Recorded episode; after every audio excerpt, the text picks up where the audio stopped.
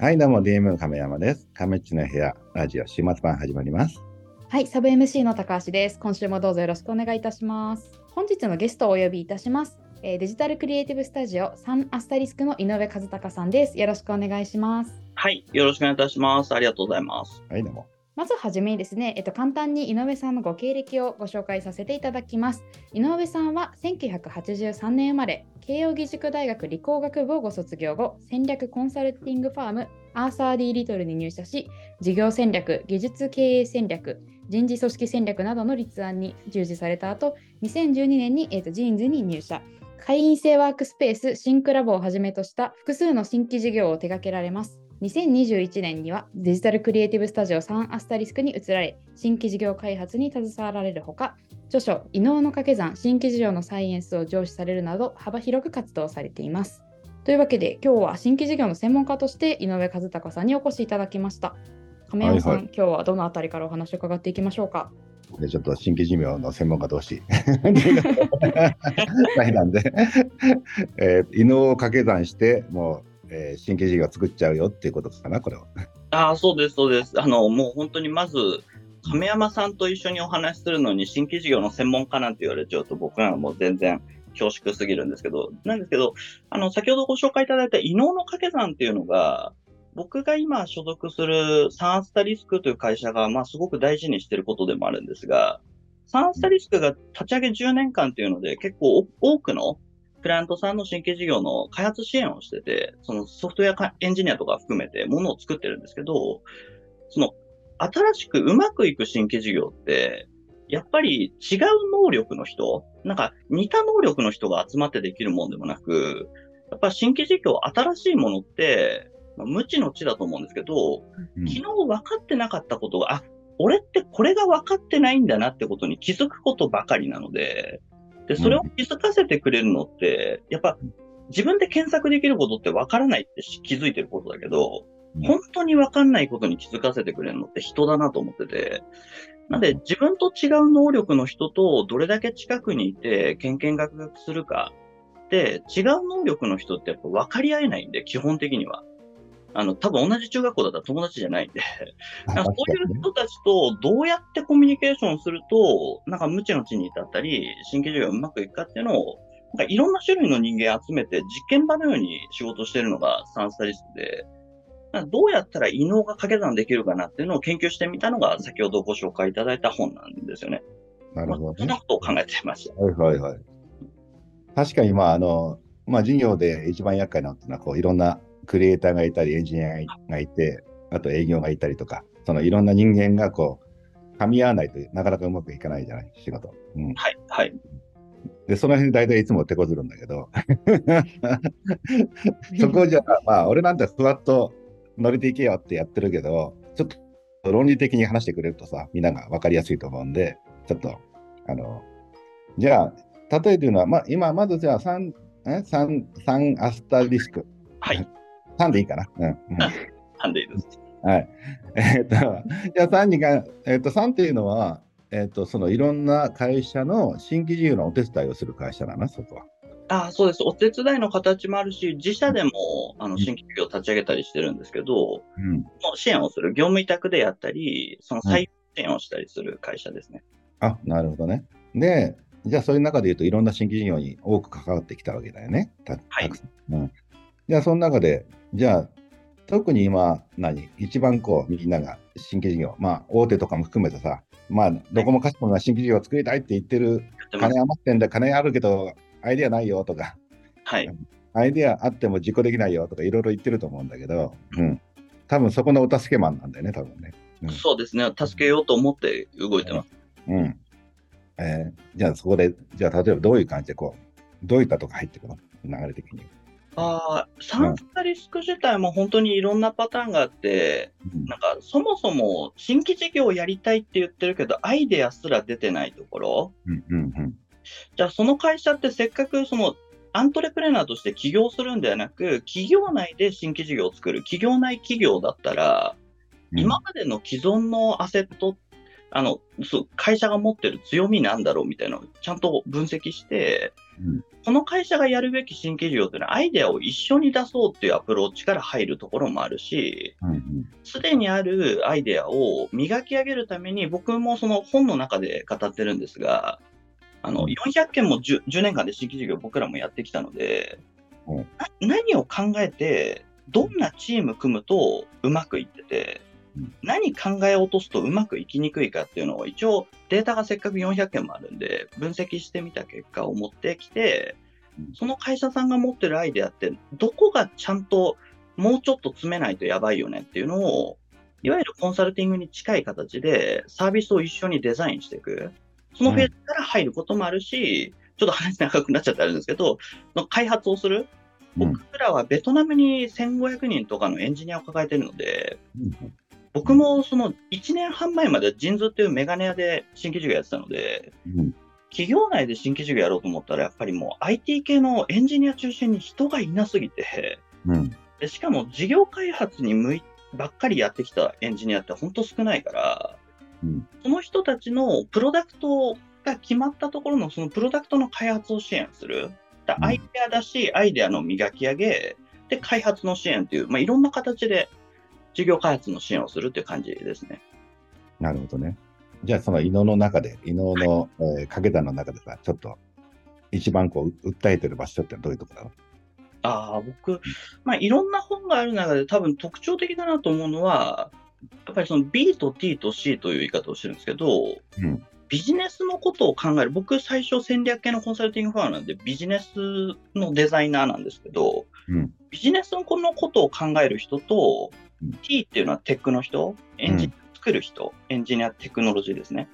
とクリエイティブっていう、そのいわゆるお客さんの体験をどうするかっていう、お客さんの気持ちになって考えまくるっていう、価値を考えまくるっていうクリエイティブの人、この B と T と C がどうやってチーム組んで、どうやってその分かり合えない前提なので、どうやって分かり合っていくかみたいな、そのチーミングの話を中心に書いてますね。ああ、なるほどね。確かに俺もどっちかというとビジネスの人なんで、その、テクノロジーとクリエイティブはさ、もう本当によく分かんないからさ、苦労はするんでね、そういうところがね。じゃあそこっていうのは何？やっぱその中でどうしても文化の違いとか考え方が違うよね、物事。そこは何？ビジネスの人が中心で、そのクリエイティブの人とかテクノロジーの人たちを持っていくのか、なんかどういうふうにこう混ぜ合っていくの？このみんなが。掛け算だからね、多分ね。どれがかけても、どれが出るのもダメだった話だよね。そうです、なんか、これ自体が正しいか分かんないですけど、日本企業でよく起きてることでいうと、なんとなくビジネスの人が偉くて、ビジネスの人が偉くて要件決めて、テックとクリエイティブの人に発注するみたいな、受注関係で物を進めてる会社が多くて、それがやばいなと思ってるんですよ。ビジネスの専門家とテックの専門家とクリエイティブの専門家って、別に誰が偉いとか偉くないじゃなくて、お互いの機能をちゃんと同じ立場で引っ張り合わないと掛け算になった時にうまくいかないので、なので大体の会社はやっぱりビジネスの要件ばっかり先に考えちゃってるから、そこをじゃあお客さんの価値が何だっていう、いわゆる顧客中心設計をするとかデザインシンキングするみたいな話と、あとどう作っていくかっていう、テックの人間を早めに入れて、その BTC を早めにチーミングして、新規事業をなんか後々作ってみたら、普通に考えておかしいだろうってことを進んでたりするので、そこのビジネス以外のところを早めに入れて事業開発をするってことをしてますね。なるほど。確かにどうしても、大手企業なんかでもやっぱどうしても先にビジネスがあったりとかすることが多いよね。もともと何かの事業をやってるわけだから、その中で権限持ってる人って、結構お金の予算持ってる人とか、なんかそういうことになるから、でもどうしてもそういった、俺たちで言われた通り作れよとか、そうなりやすいよね。なりやすいですね。よくわかんないけど、そのよくわかんない若者たち対象なのに、おじさんがこんなコンテンツ面白いのとかって言ったりするわけじゃん、多分。いや、俺もそこは注意しなきゃいけないとこだと思って、なるべくそこは任せてるようにしてるんだけど、でも新規を作るときに、まずよく言われるのは例えばどういったことをやっていくかっていうのと、それがどう最終的にビジネスになるんだみたいな話になるよね、うん、はいはい。例えばじゃあ、行った時にどういうまとめ方をまず始めるの？その全体的にはその、これちょっと音声で伝えるの難しいんですけど、僕らがちょっとやってみたのが、さっき400件研究してみたので、世の中にあるやつでいうとリーンキャンバスとかってご存知ですか？なんかね、新規事業とかをやるときに、そのサービスを構成する要素をちゃんとこう一回書いてみて、どこが考えとして足りないかみたいなことを、その見分けるためのフレームワークみたいなのが流行ってたんですよ、でそれをじゃあ僕らはせっかくデータがあるから、何を考えておくとうまくいってて、何を考えてないとうまくいかないかっていうのを研究して、僕らなりにバリューデザインシンタクスっていう20個の項目をちゃんと迫力持ってエレベーターピッチできる状態になってるかっていうのを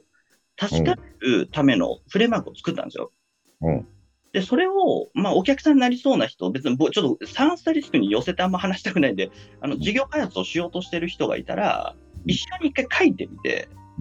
でそうすると、僕なんか B の人間だから、すぐユーザーセグメント、じゃあこれ100万人いるのお客さんとか、すぐ規模の話、左脳の話をしたがるんですけど、クリエイティブの人って、N1 顧客が誰で、確かにこいつは買うなっていうあるあるを言う天才みたいな人もいるじゃないですか。はいはいはい。で、テックの人はそれどう実現するかって本気で悩んでて、でやっぱり書いてもらうと何が分かるかっていうと、絶対人の脳みそってどっかに寄ってるので、迫力持って書けるとことすげえ曖昧な言葉になってるところが、見分けられるんですよ。で弱いところだけをサンアスタリスクのやつとかがちゃんと補完する形で、じゃあここだけちょっと3ヶ月一生懸命考えて MVP まで近づけましょうかとかっていうのをやってますね、なるほど。じゃあ例えば今、うちがじゃあ化粧品の会社やってますと、これな EC でやって売上 EC が今流行りだから伸ばしたいんだよみたいな、D2C しました、なんかありそうだよ、そういう話って、なんか例えばね、とかそういうのだったら、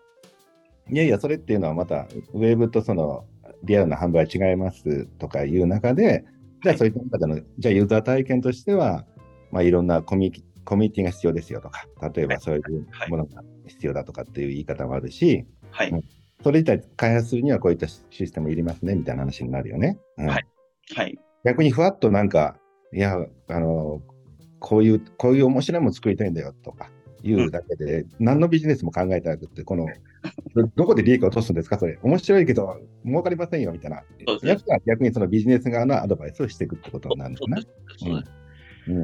なんかその辺が BTC が集まってる会社だからこそ、足りないとこ以外入れなくていいと思ってて、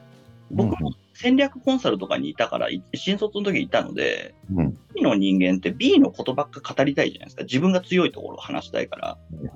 だけど、お客さんは B 強かったらもう逆に邪魔で、新規事業なんてできるだけちっちゃいチームでやった方がいいから、なんか冗長なやついらないじゃないですか。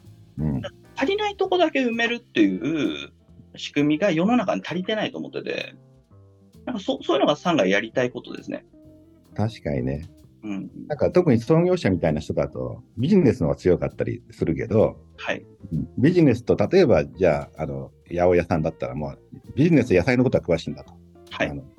でもいや今度肉売りたいんだけどとか、家具売りたいんだけどとかなると、もうよくわからんみたいな話になるじゃない結局、だから、ビジネス的な考え方っていう、でそこで例えばコンサルでちょっと聞きに行くとさ、ここの市場規模は何兆円あります、ここは何千億です、なんでこっちですとか言うけど、そんな話どうでもいいんだけどなってなるわけよ。いやいや、ちょっと肉の魅力を教えてくれよみたいな逆にそうなんですよね。コンサルに聞くとどうしてもそういう市場規模とかさ、なんかその、俺たちが興味ないところの話がよく出てきてさ、あんまりなんかあんま意味ないなと、もういらないってなっちゃったりするんだよね。そうなんですよね。で、だけどコンサルが活躍するものもあるし、そうじゃない時もあるのに、常にコンサルはやっぱコンサルの脳みそでいっちゃうから、うん、こうなんかちゃんと区分しなきゃいけないんじゃないかなとは思ってて、うん、そうですね、僕もあれなんですよね、前職ジンズっていうオーナー企業だったので、うん、ジンズの田中さんというオーナー社長はビジネスの人間でありつつ割と直感が強い人間だったので、まあ、上原さんとかもそうだと思うんですけど、うん、なんかすぐ答えっぽいことにたどり着くスピードがむちゃくちゃ速い方で、右脳的な直感での革新って言ってるんですけど、右脳的な革新が速くて、はいはい、なんかどっちかというと左脳の人間なんで、うん、その半歩後ろで左脳的確証を得ていく、なんかロジカルに考えてもそうだなっていう、なんかここのバランスで結構気持ちよく仕事させてもらってた印象があって、うんうん、そこのバランスがもうその一番最初の事業主の脳の形によって、次に2人目3人目仲間にすべき人っていうのはやっぱ変わってくるなと思ってるんですよね。あ、なるほどね。確かにそういったタイプの人だったら、はい、そういうあるなるしね、うん、中にはさ、なんかサラリーマン社長じゃないけどそういう社長がいて、はい、もともとその創業者じゃなかったりとかっていう人だったら逆に逆のことになったりするよね。あ、そうだと思います、そうだと思います。うん。なるほど。そしたら、うん、だから俺は思うけど、そのなんていうかな、普通のそういった、それは、直感的なものっていうのは右脳だっけ？はい、右脳的な、はい。うん。で、右脳的な人っていうのは、なんか俺のイメージだと、あんまりコンサルが言われたことってあんまり使えないなと思ったりするんだけど、うん、はい、はい。うん逆に左脳的な人というかその例えばじゃあ先代から受け継いだ会社をやってる人とかっていうのは、うん、逆にも直感がなくって、はい、でもちゃんと真面目にやる人だったりするわけよ。で論理的なことも言えるんだけどでもその、はい、その右脳的なとこが、弱いときに例えばじゃあ、あなたの事業だって今こういうふうな展開を変えていったらいいですよっていうアイデアが欲しかったりすると思うんだよね。はいはい、はいでそういう時にコンサルってまだなんか新しい知というか新しい発想を持ってきてくれる時があるんでそこは役に立つなと思う時はあるんだよね、うん、確かにはい、うん、だからコンサル雇うのってどっちかというと左脳派の人が雇うのかなと思ってたんだよね。どっちかというとそうですね、うん、多分左脳的な人でサラリーマン社長という言い方あんまりネガティブに聞こえたらあれです。別にネガティブな意味じゃなく、うん、やっぱり合議的に民主主義的にものを決める組織ってロジックでしか共有できないから、うん、こういうところってコンサル入った方がいいんですけど、うん、情報はするけど結局左脳だけで固めたものって作る前まではすげえいけてる気がするんだけど、うん、作ってみたものをサービスを見たりプロダクトを見たときに、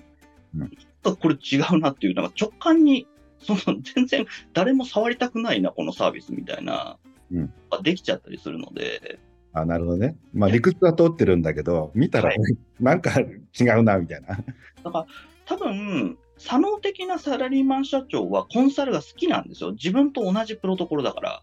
あそういうことか、はいはい、で同じプロトコルって気持ちいいんだけど新しいものを生むのにあんま向いてないと思ってて、うんうん、ストレスだけど違う能力異能の人を呼ばないと、うんうん、新しいものってできない気がしてて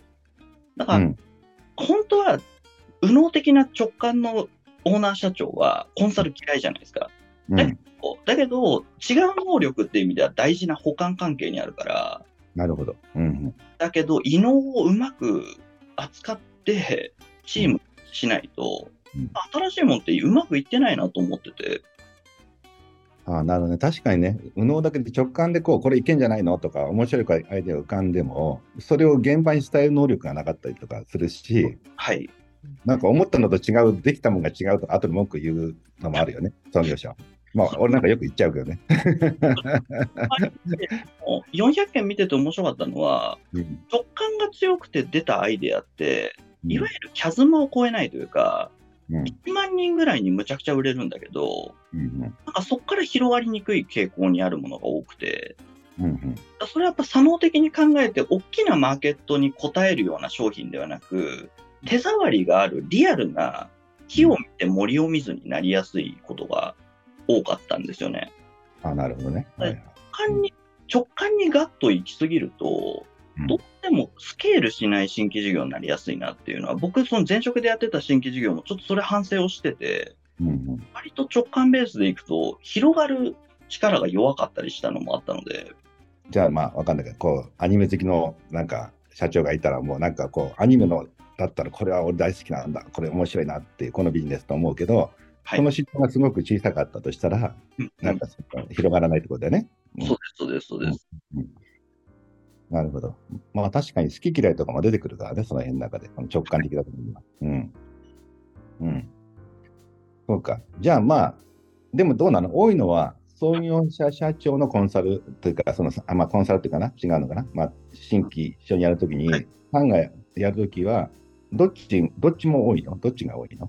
結構半々ぐらいで、うちってスタートアップがお客さんの3分の2ぐらいだったりするんで、まあ、こんなに近い人と仕事することはもともと多かったです。で、最近はやっぱり亀山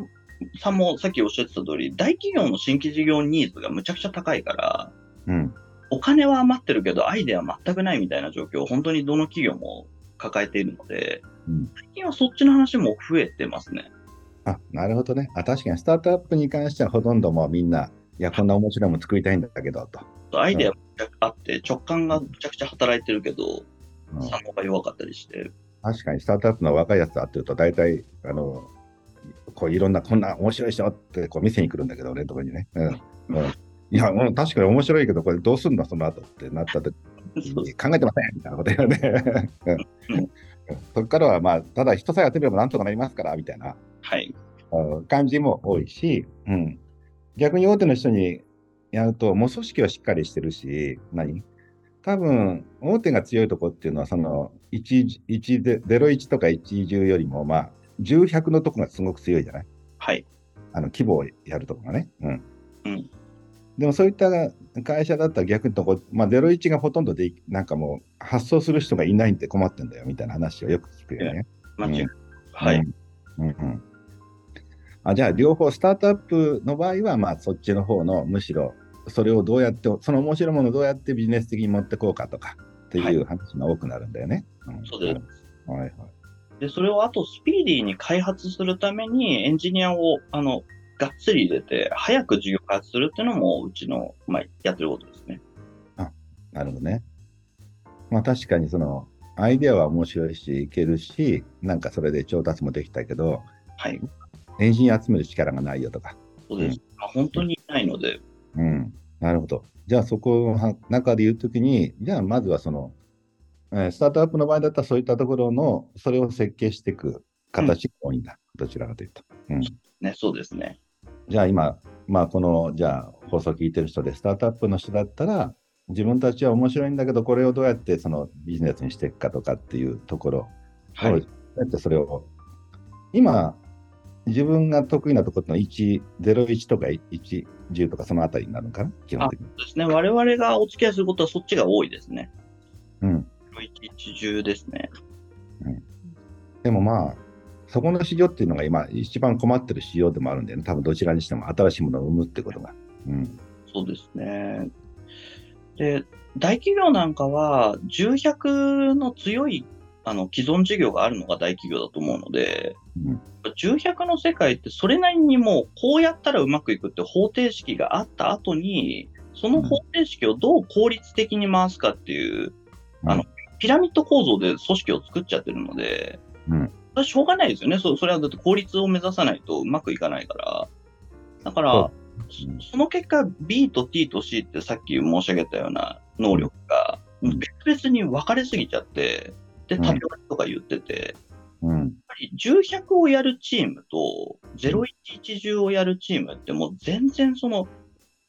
ピラミッド構造とかその軍隊組織じゃ絶対うまくいかないので、そこをなんかちゃんとチームとして分けて力学も別にして、で外部のやつとかがいる方がそういう空気作れたりはするので、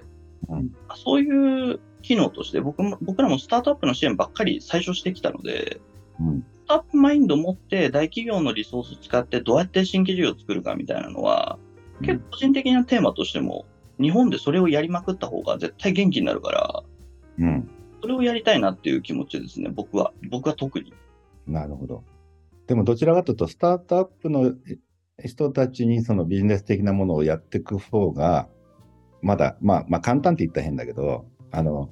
例えばその大手企業の中でそのマインドを理解させる、はい、要はすごく稼いでる事業部があって、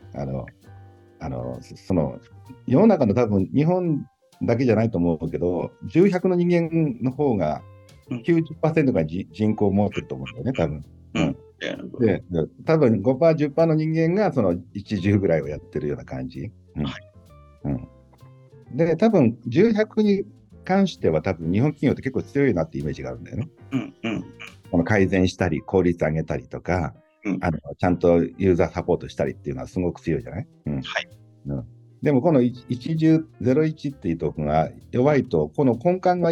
核が弱いから、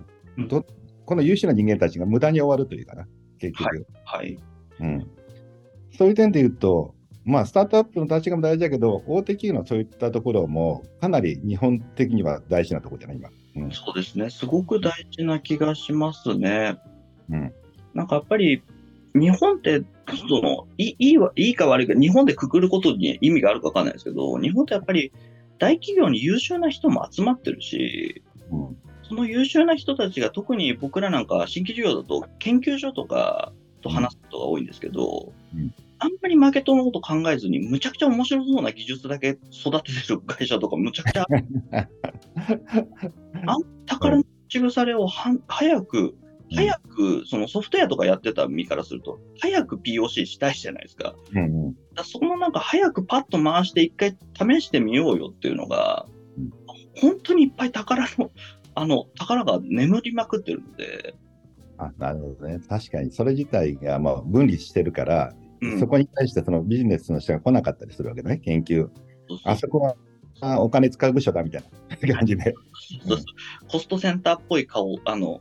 言われ方して、曲げちゃってみたいなこと本当に起きちゃってるから、もったいないなとは思いますね、でその人たちとしたら俺たちマーケティングとかビジネス分かんないけどいいもんだけ作りましょうみたいな、研究者、学者っぽくなってってで結局はそのイノベーションっていうか世界の技術が世間に出ないまま終わることって多いじゃないですか、じゃあそこを混ぜていくときに、じゃあ、多分スタートアップ以上に大手のがちょっとそこが困難な気はするんだけどさ、突破口ってなんかあるこの大企業はまず大企業から依頼来るじゃない、多分いやもう何でもいいからやってくんないとかっていうすごいざっくりした話も来ると思うんだよねそうですね、突破口というか僕がですね前職でやってたのがジンズってメガネ屋だったんですけど、僕ジンズミームってこのデバイスを作ってたんですね、ちょっと今カメラさんにお見せしてるんですけど、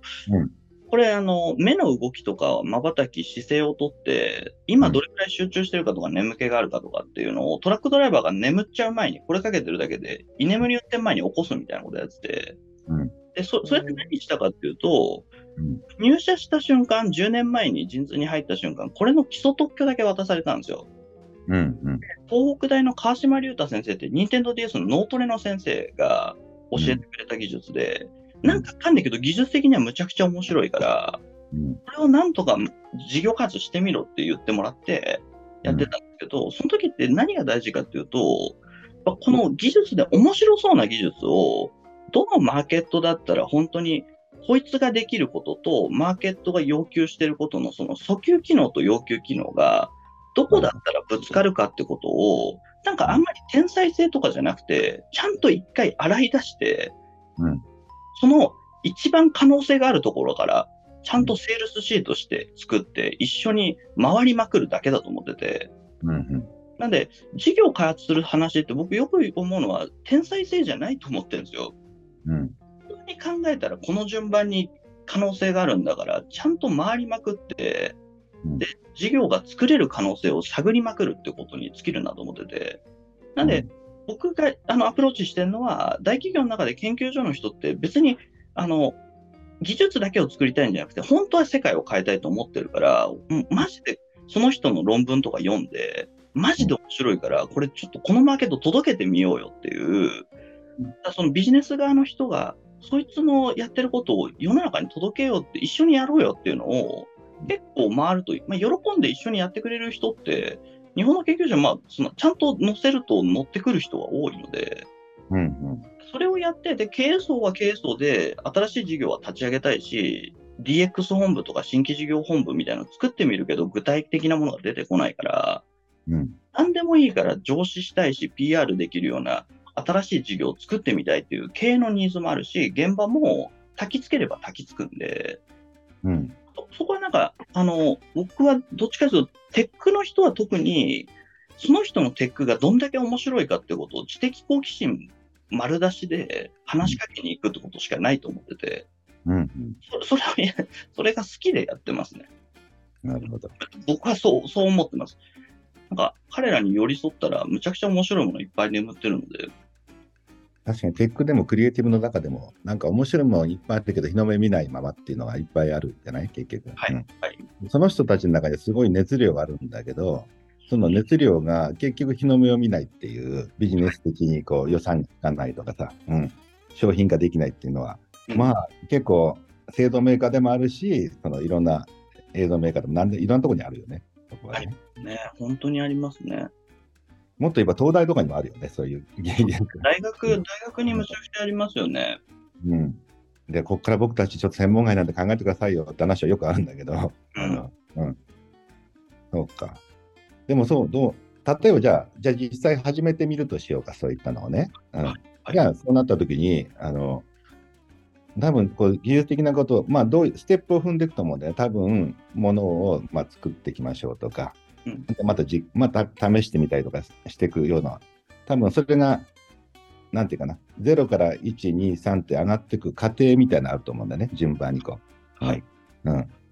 だそれをさ具体的にさ、まあ、面白いこの技術面白いなちょっと試してみましょうで経営陣もまあ分かったよとよく分かんないけど予算出してあげようみたいな、うんね、君を信じて一度言ってること意味わかんないけどとかいう人もいると思うんですけど、うん、ってなった時に実際じゃあ、まあ、10ぐらいまで持っていかないといけないとしようか、はい、仕事、うん、だその多分流れがあると思うんだけど、うん、そういった流れをこうどういうふうなステップでやっていくかっていうのをちょっと教えてもらえたら嬉しいなと思うんでこれは、はい、じゃあ次回に続くということで、はい、ありがとうございますはい、